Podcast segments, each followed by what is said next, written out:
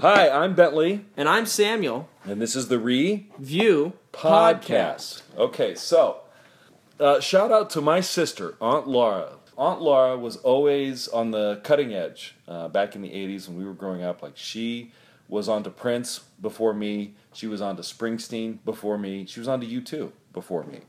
Uh, so I would, I would sort of sit back and wait for things to kind of shake out.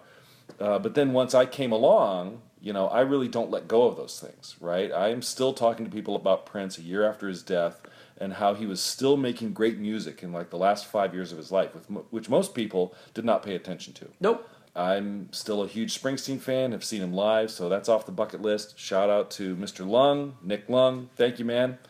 And you too. You know, I finally got them off the bucket list this summer. Very happy because they were doing their anniversary tour of the Joshua Tree, and my sister, Aunt Laura, and I, right? Laura Robertson Boyd. Shout out to my sister. We went up to Cleveland and saw an awesome show. And what I liked about that was they actually started the show on, uh, on kind of a pre-stage down amongst the audience, and they played their hits leading up to the Joshua Tree, right? So things that were top 40 that I heard that I did like, you know, things like New Year's Day, you know, I liked that stuff, but I wasn't invested in them as a group or as a concept or as a cultural force. Uh, I did think it was really interesting. They, their coming out party was really July 1985 at Live Aid. Live Aid was important to me. I appreciated what their role was in that. Okay, that's cool.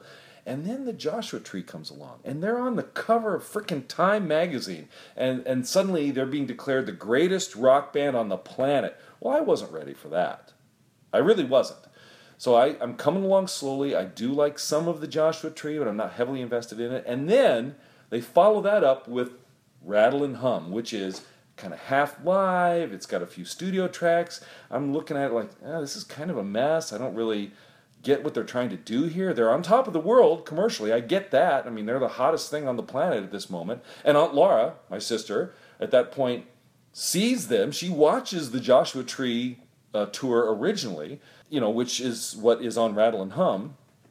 And I'm like, oh man, you know, I'm watching their video where they actually go to Graceland and they're standing at his grave and they start singing an Elvis song. I'm like, oh my god, you guys, you're such cliches because that scene is exactly ripped from Spinal Tap. You can't do that you know, seven, eight years after it's in a satire movie about rock bands who think it's cool to go to Elvis's grave and sing a song. My God, what's the matter with you two?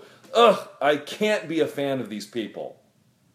And then the years pass, and I keep listening, and the music keeps sounding better and better. Yeah. Great art grows and changes with you. It's not paralyzed by a time. I, I'm always worried about people who are like, well, this is know something I really loved as a teenager and now it's a guilty pleasure. No, just if it's great art, it will keep It- it growing. great art. So we're going to do a review, listen, of Rattle and Hum, Not the Joshua Tree, because that's clearly in the canon. You can't you can't there's no arguing against the Joshua tree. no, no, and I love it now. I listen to it all the time. I loved seeing it redone track for track at that concert this summer. I loved the way they presented it. It was dynamic. It felt like the Joshua Tree had just dropped. It was so relevant, so good. The music was so fresh. You know, all these years later, it still felt like, wow, they could have just released this music, you know, this year. So, do you want to take this track by track in sequential order? Do you want to? What do you? Well, I want to hear do? what you think of Rattle and Hum because my feeling Uh, at this point, 20 years later, is it 20? No, I'm sorry, it's 30. 30 years later is Rattle and Hum and Joshua Tree are two halves of the same album. And it's really interesting to me that people of my generation and, and kind of the culture at large has decided that you can like Joshua Tree and hate Rattle and Hum. I don't think that's true. I can't speak to that. I'm not a member of your generation. Um, all I can tell you is that without having seen this process, without having come up with U2, or even even been around at the Right, same time lived as the, through it, yep. you know, uh, for me, I come into awareness of them when you start playing uh, uh, How to Dismantle an Atomic Bomb on heavy Yeah. rotation in our household. Yep, you yep, know, yep. Uh, I come aware, I become aware of them with those incredible, iconic ads for the very first iPod set to Vertigo, Yeah. which just burn themselves into your corneas because you're like, oh my god, that's Well, incredible. And, and you grew up as a Green Day fan, so when they do that that song right in the Superdome, Yep, they do the cover of the Saints. The Saints are coming with Green Day. It is a passing of the torch. That's a major moment. yeah. U2 is not saying we're going away. U2 is saying that time to look to these guys Yeah. as as your political rockers. You know, we are getting older. Our opinions are changing. We can't speak for the young people anymore. These guys are going to speak for the young people. and they succeeded. Boy, there's there's a great mark I think of a cultural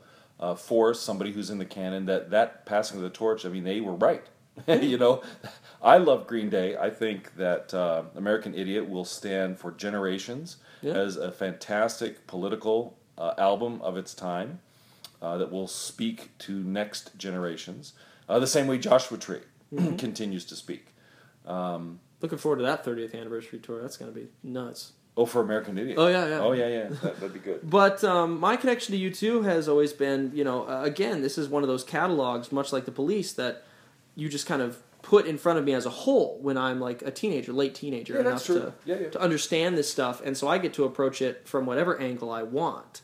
Okay, so what's your view of Rattle and Hum? My view of Rattle and Hum is that it's my favorite U2 album.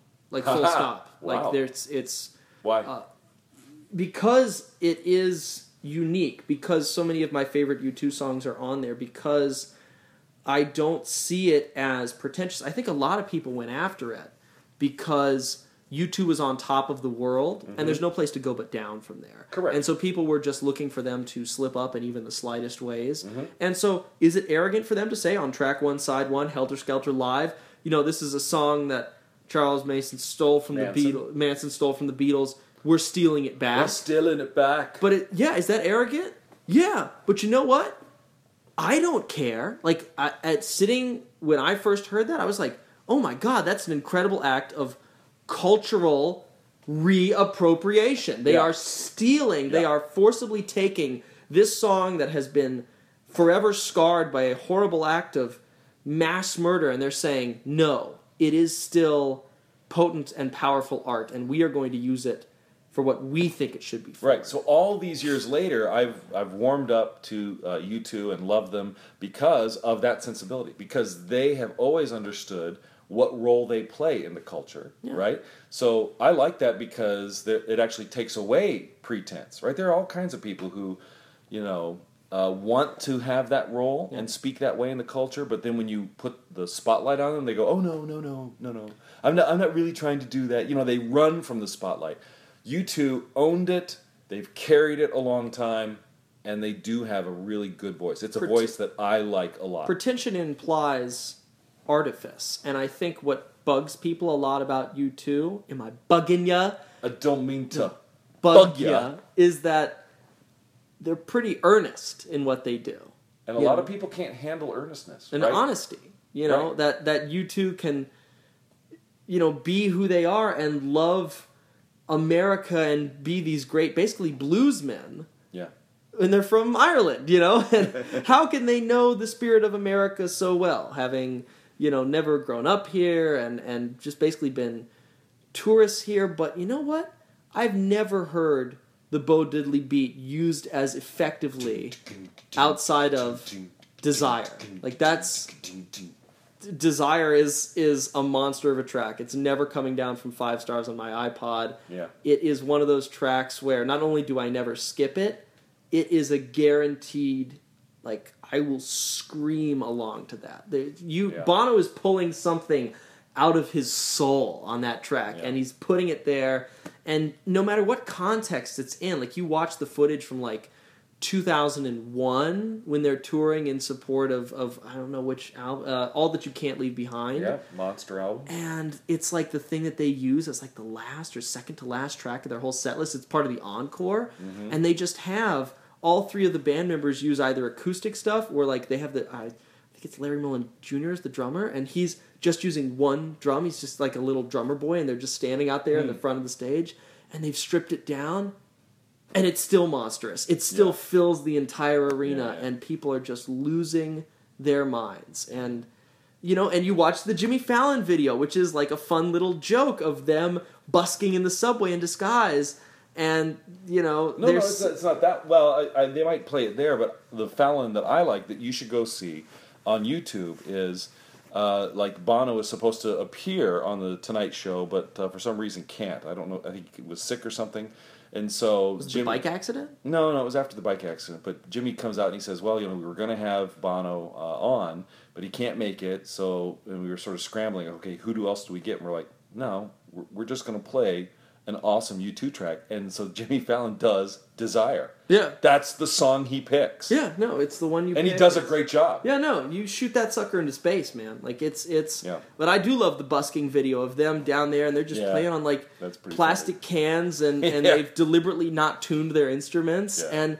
Bono's got no microphone, and he's just screaming, "Lover, I'm off the street," and it, it's Yeah, it's as it is at home in the subway of New York City as it is in an arena filled with two hundred thousand people. yeah, it's a great song. And there's so few songs that can do both. And that song comes off of Rattle and Hum. How can you hate Rattle and Hum? So uh, let's go through the track list Okay, one by so one. you start with the Helter Skelter live cover. So it's interesting because that's from a Beatles era. You know that part of the Beatles catalog I really don't care about, I don't really care. uh, about and I've either. never been fascinated by the whole Manson thing. You know, it's a terrible story in our pop culture, but I've I'm never. so unfascinated about it. I mispronounced his name. yeah, and I don't. I don't care, but I really do like when he claims that role of the artist in the culture. Yeah, like, when you Bono know, reclaims it. yeah, we're stealing it back. Like, Yeah. yeah, man, do it, do it. Just launch into it. The second one is uh, Van Diemen's Land. Yeah, what do we think about that? I like it. It's it's not one of my favorite tracks on the album. It's it's perfectly good. Uh, I don't have a strong emotional response to it. I know that we're getting off to a weird start here, of me being like, you know, it's a okay track, but we did just talk extensively about Desire, which is track three. So, what do you think of Van Diemen's Land? No, it's good. It's good, but you're right. Uh, you know, maybe this is why when I first heard Rattle and Hum when it was released, that you know I was I was sort of like, eh. I mean, I liked Desire right away. Track three grabbed me right away, and in fact, that I music got video. The, Actually, let's just talk more about Desire. So that music video. no, I want to talk around- about Desire. No, I no, got no, shut up! extended- shut up. I have the extended remix of Desire. I'm really proud, and I forget where I picked that up. It was used at some you know CD secondhand used. store. I am sitting next to the biggest user of LimeWire in like 2000. No, I have this. 2001. I will show you the piece Uh-huh. of plastic. Yeah, sure, sure. You didn't And peer to peer that no, sucker. No, no, I didn't, and it's great, you know, because it's got the the stupid L.A. Uh, broadcaster like the newswoman talking about in Hollywood tonight, you know, and they've cut in all this stuff. So it's almost they turn it into kind of a postmodern track, you know, where they're they're cutting stuff and sampling. You know, you can see that they're paying attention to what's going on in music. They never rap, right? Yeah. Bono's not going to be so inauthentic as to rap, but those ideas are working their way into the extended remix of Desire, and I love that. I love both versions. Yeah. Uh, next one is Hawk Moon two six nine, which I love. I mean, this is a great track. I mean, it's it's just nothing but. I mean, all songs are poetry, but this really feels like a structured. You know, the the romantic poets. You know, it, it feels like oh, just all the comparing of of the stuff that people need. I need your and the refrain of I need your love, Yeah. And, you I know, need your love. Like a desert needs rain. I need your Desert love. needs rain. So that's why I see this really not only like a poet needs pain. like Like, poet needs pain. oh my god. Right. So that's that track could absolutely be on Joshua Tree. That's why I Mm-hmm. see these as two halves of a whole. Not only are they doing live versions of some of the big hits off of Joshua Tree, but that song could absolutely be Joshua Tree. And Tree. it's six minutes of like growing, building sound. Building, it just building, starts with yep. like the Yep.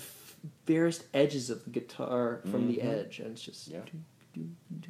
and and it just builds, and he builds the lyrics, and by the end, Bono is screaming, and Yeah. you know, it's not necessarily a song that has a resolution, which I like from a lot of songs, Mm. but that's kind of beautiful in and of itself. That I he's need your love. I'll need your love, and it just, you know, it, it can only fade out on that note. Like there's no culmination to that track. It's he even gets the he gets like the gospel choir behind him by the very end. Which I think I didn't like when it was first released. You know, Oh, that seemed about artificial. I love that stuff. to me. Um, but we'll get to why now that makes sense to me, right? Yeah. The first time I hear that, they're like, "Oh God, they're bringing in a gospel choir," which at that time, you know, Madonna was doing that. It was like it the was a- police, it was the thing. the police brought in a gospel choir. Yeah, and I'm sort of like, ugh, cultural appropriation. Yeah. So five, we're back to another live track, "All Along the Watchtower," which is a it's Dylan pretty, song. It's pretty clear they're. I think they're mostly drawing inspiration from the Hendrix version, though. I think. I guess, but so there's two strikes against it to my you know 1988 self. They've they've given a shout out to the part of the Beatles I don't like, and now they're doing all along the Watchtower, which is Dylan, and I don't like that. I do not like Dylan. Yeah, but But you know what? I like the U2 version now. yeah, no, it's uh, all they do a great version of "All Along the Watchtower," and Bono actually adds something to it. He adds the line about "All I have is a red guitar, three chords, and the truth." And that's the thesis of U2 right there. The- they the rest is the up to whole, you. Yeah. The whole band's thesis. They're God, they've been together for 40 years. That's the band thesis in that song on this album. This is what I've always told people who diss on U2. This is what I always tell people.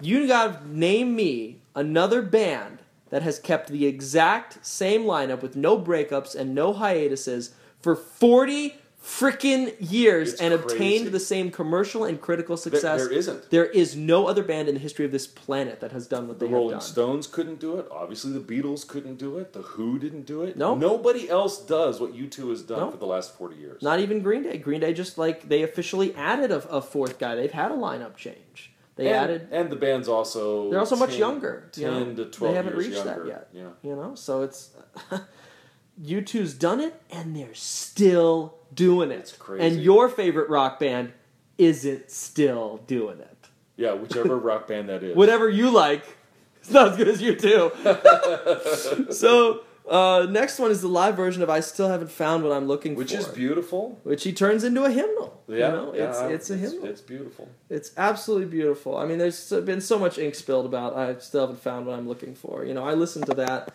Uh, I can only relate it to my personal experience, which hasn't been written about, obviously. But you know, I listened to that a lot when I was taking my apocalyptic, apocalyptic literature class at the very last semester of my, you know, uh, college experience because that was just so based in nihilism and failure and death and why Class are we was. still here? Yeah, yeah. Class and why are we still doing this? And I ran back to the. I would literally get out of that two-hour class and run back to my dorm room and listen to this to fight that feeling. Yeah, I was like, this I is the won't. answer.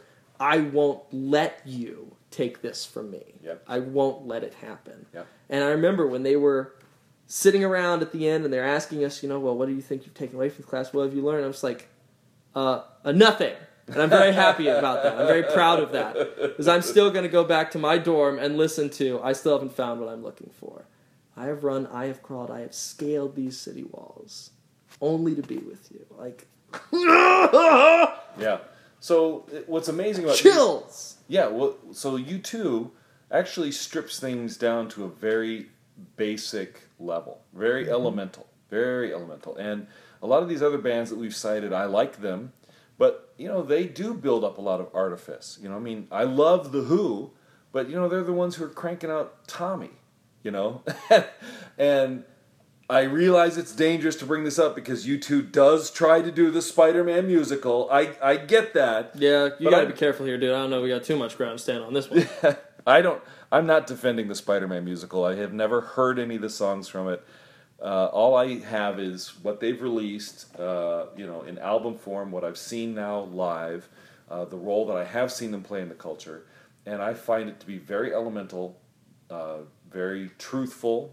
You know, I think that they're speaking the truth as they see it, and to maintain that sense of simple truth and hopefulness after 40 years. I mean, not only do they keep that same lineup, but they're still out there fighting the fight. That's hard to do. That's really hard to do, especially when it seems like things are actively getting worse. Like, Yeah. ah, no one's learning anything. Ah, this is bad. They do talk about that. Uh, I heard them talk about that this summer from the stage. Yeah, yeah. So, like, oh, well, so we wrote this uh, 30 years ago. Still relevant now. So the next one is a 30 second "Freedom for My People" like interlude. It's Yeah. fun, fine, Yeah, whatever. It serves its purpose. Uh, silver and gold. I love Silver and Gold because Oh, you know he just kind of owns this personality that so many people turned on. You know Mm-hmm. this this do-gooder, Yeah. right? I love Silver and Gold because he. This is a case where he is answering his critics, which you know we in other podcasts we've said carries a lot of danger to it. You can get sucked into that vortex and not get out. But you know when he talks about you know he's starting to talk about South Africa, which was the hot political issue at the time. You know. And he's trying to get people to care and pay attention to Desmond Tutu. These people out in the audience, they don't care. Most of them don't know who Bishop Desmond Tutu is. Yeah. And so, you know, you can kind of get the sense that they're rustling around and he's giving his little speech and he's like, Am I bugging you? I don't, Don't mean, mean to bug you. But I, I mean, the thing that I take away from this is not only that great interlude, but also, in my mind, the most powerful words that he's ever spoken live, where he just turns and goes, "Edge, play the blues," because Yeah. that's all they're doing, man. They're just Yeah. playing the blues, and the Edge plays a sequence of notes that are nothing but stadium rock, but I can see. Like it's the blues, like they're just doing the blues. Like it's, Mm. you know, it's a it's an edge guitar solo. Mhm. It's very technical. It's very advanced. It's very much taking full use of the electric guitar. Yeah. But this music would fit, you know, down in, in Louisiana in a small bar in, in New Orleans. You know. Yeah. So what's It interesting is in the time since these two albums were released, uh, Joshua Tree and Rattle and Hum, you know, where the reputation of Joshua Tree is unassailable, and Rattle and Hum has faded away because it was the one thing you know that people could say, "Oh, I don't like that," you know, and they're stupid.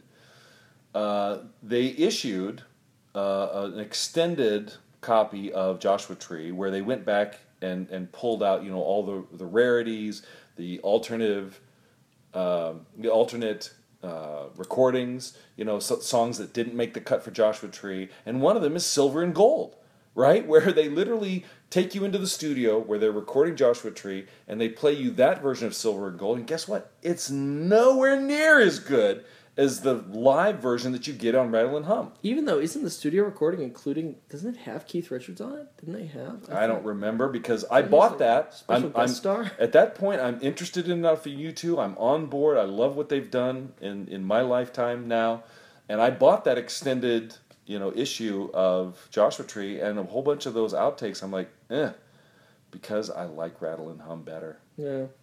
Uh, next is Pride in the Name of Love live. I mean, they actually keep this one pretty simple. Yeah. It's only like four minutes long. It's it's pretty much the track as it is in the album. Yep. In my It's good recollection, stuff. Good stuff. Uh, next is Angel of Harlem, which is beautiful and wonderful storytelling. Yep. Um, their shout out to Billie Holiday. yeah, yeah. yeah. So that starts. That's where I really start to counter my initial reaction to the album, where I'm just, you know, I'm with the haters. I'm I'm like, ugh, you're you're standing at Elvis's grave, ugh. But you know what? Then they do a song where they give a shout out to Billie Holiday. I'm like, well, you know what? Nobody else in the late '80s in rock and roll is doing that. So God bless them for doing yeah, that. Yeah, Guns N' Roses is not going to shout out Billie Holiday. No, no. So, you know, that's where I'm like, okay, you know, but they they are good musicians and they are trying to say something and they are tying back to an earlier part of the culture, and I like that. Yeah. Uh, Love Rescue Me, good one. Yeah. Not the best six minute track on this album. and You've got a lot to pick from. Um, Oh, I like it. I like it a lot. Oh, I like it too. I like it too, but but just not as much as say as as Hawk Moon or or you know what's coming Uh, up. I should tell you that uh, I include in this session, you know, the B sides to that extended Desire uh, mix that I got on this CD because one of the other tracks on that CD, the single release, was Hallelujah, Here She Comes. And that is a beautiful romantic song. So I wish that were What's- on the main release of uh, Rattle and Hum, but you know what? It's recorded in that era and it's a beautiful song. Brief question, interlude, side note. What what single is Everlasting Love the B side to? Because I've only ever heard that in the collection of B sides that they released. Uh, I think that's something they did for a fundraiser. I, I think Really? I think that's part of an album that's. Man, because that's like one of my favorite U2 covers. But I well, so they, especially after Live Aid, they really started to contribute a lot of single one-off songs to these charity fundraiser Yeah. albums. I mean, those It's actually pretty hard to track down every single U2 track at this it point. is. They've cranked out a lot of good music. Yeah, they have. Man, I love that one. Uh, when love comes to town, love that one. It's So that's BB King. Yeah, There's another you know, shout out to their B.B. roots, King. and nobody on the top forty is talking about BB King or working Yeah. with him at that point. But U2 is trying to use their star power and their top of the world commercial success to give work to BB They're King. checking their privilege. This whole album is them Yeah. checking their privilege, saying, "This is where we are drawing our influence from. These are the people you need to revere. Yeah. These are the issues that we think are important." And they're using a massive platform to do it. and they're doing it in a way uh, that leads to a bunch of things that we now take for granted, right? So, like, I bought the Ray Charles album where he's doing duets with people that are influenced by him. Okay, Yep. it's a nice album. It's not gigantic. It's not fantastic art, but it's an important, you know, moment where he's sharing his mic with people he's influenced. Frank Sinatra, they did that with Sinatra. They did it with Tony Bennett twice, right? This is now a part of our culture where you get these albums that are kind of the passing of the torch. But guess what? U2 did it 1st mm-hmm. They did it with this album. They're literally working with people that they respect, that they want to collaborate with as a way to help broaden the reach of these people who influence them. That's what this is. Yeah. Next is Heartland. Great stuff. Good stuff. Yeah. Uh, not necessarily one of the ones I'll like never skip over, but yeah, it's on there. I like it. Mhm. Um, certainly does not you know hurt. Um, but now we come to the crux of the matter. You be careful what you quote.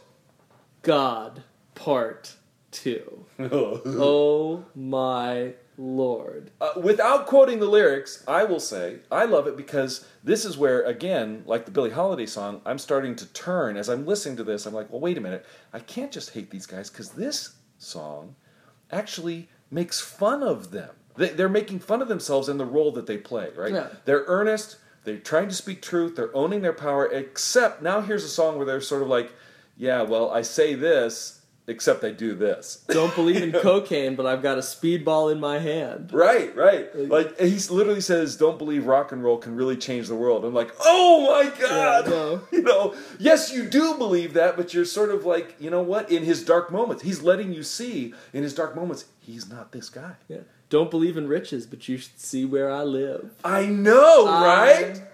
I believe in love, and it's so false. It's like a, it's like a cavity. He's, Yeah. it's, it is nothing. It means nothing. Oh my god! it's- Oh, I it's- love it. It's a It's- great track. It's like they're peeling off their skin. Oh my god, it just oozes out of the speakers. It's like Yeah. so nasty and grody, and they're Yeah. just like, "Come on in, the water's fine." Can't believe an Uzi just went off in my hand. like, Oh my! and they would try and do this again with the Fly.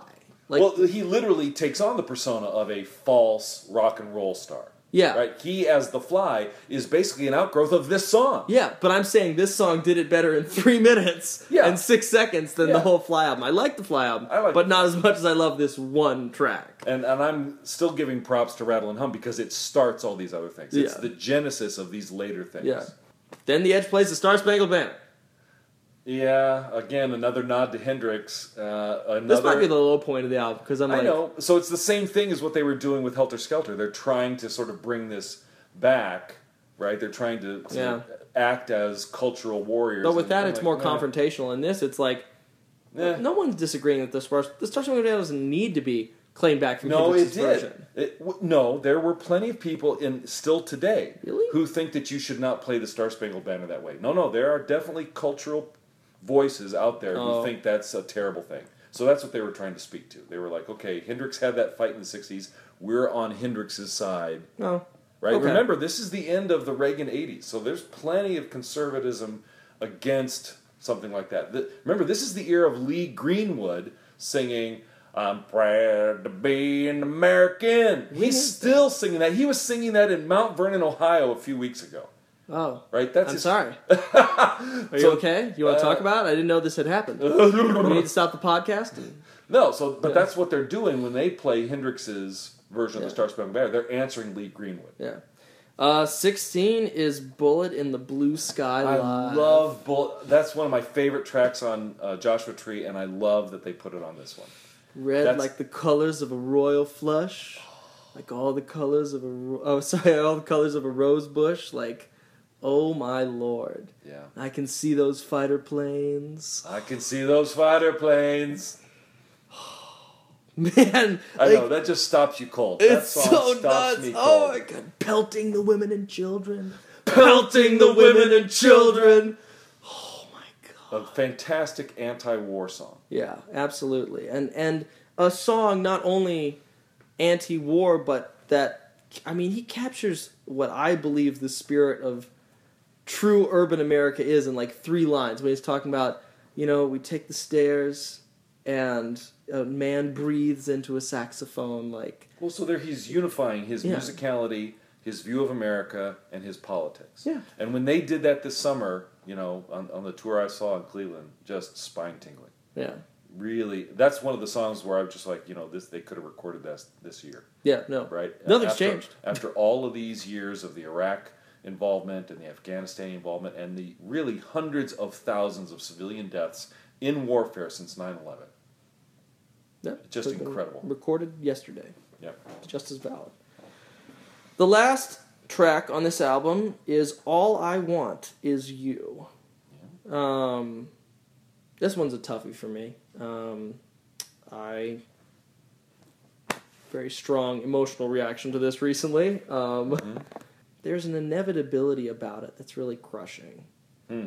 and it's really hard to listen to because I almost see it as kind of a companion track to.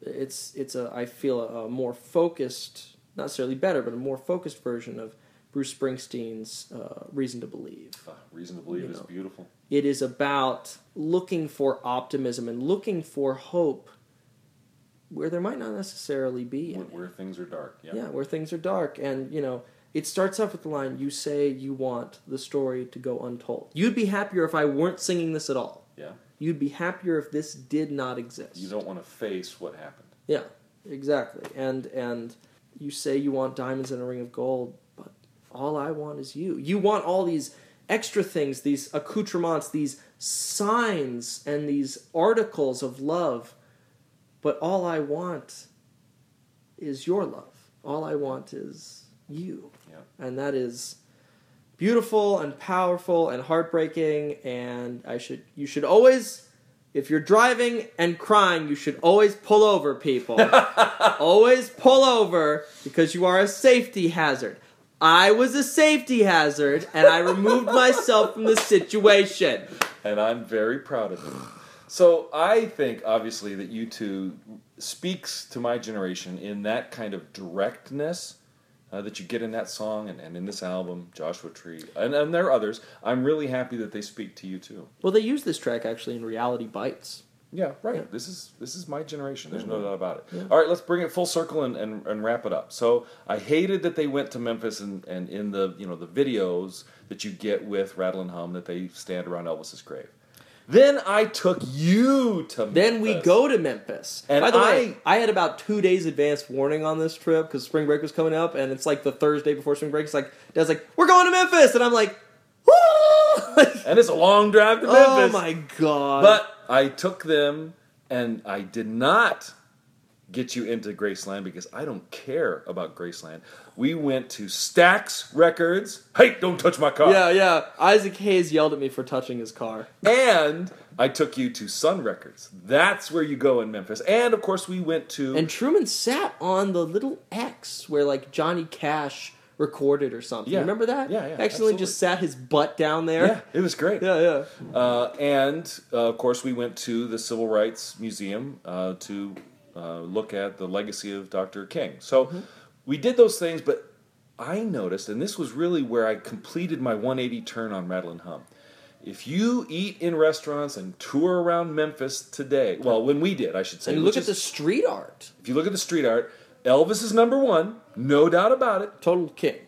But U2 is the second most popular image, Yeah. right? They're everywhere because their work on Rattle and Hum, uh, which was partly recorded in Memphis, and shout out to them, you know, the BB King work, that was a boost to that town. It was a real shot in the arm to Memphis and, and their tourism in the late 80s because, again, U2 is on top of the world and they came to town and worked in Memphis and, and gave honor to Memphis as part of the culture that formed their sensibilities.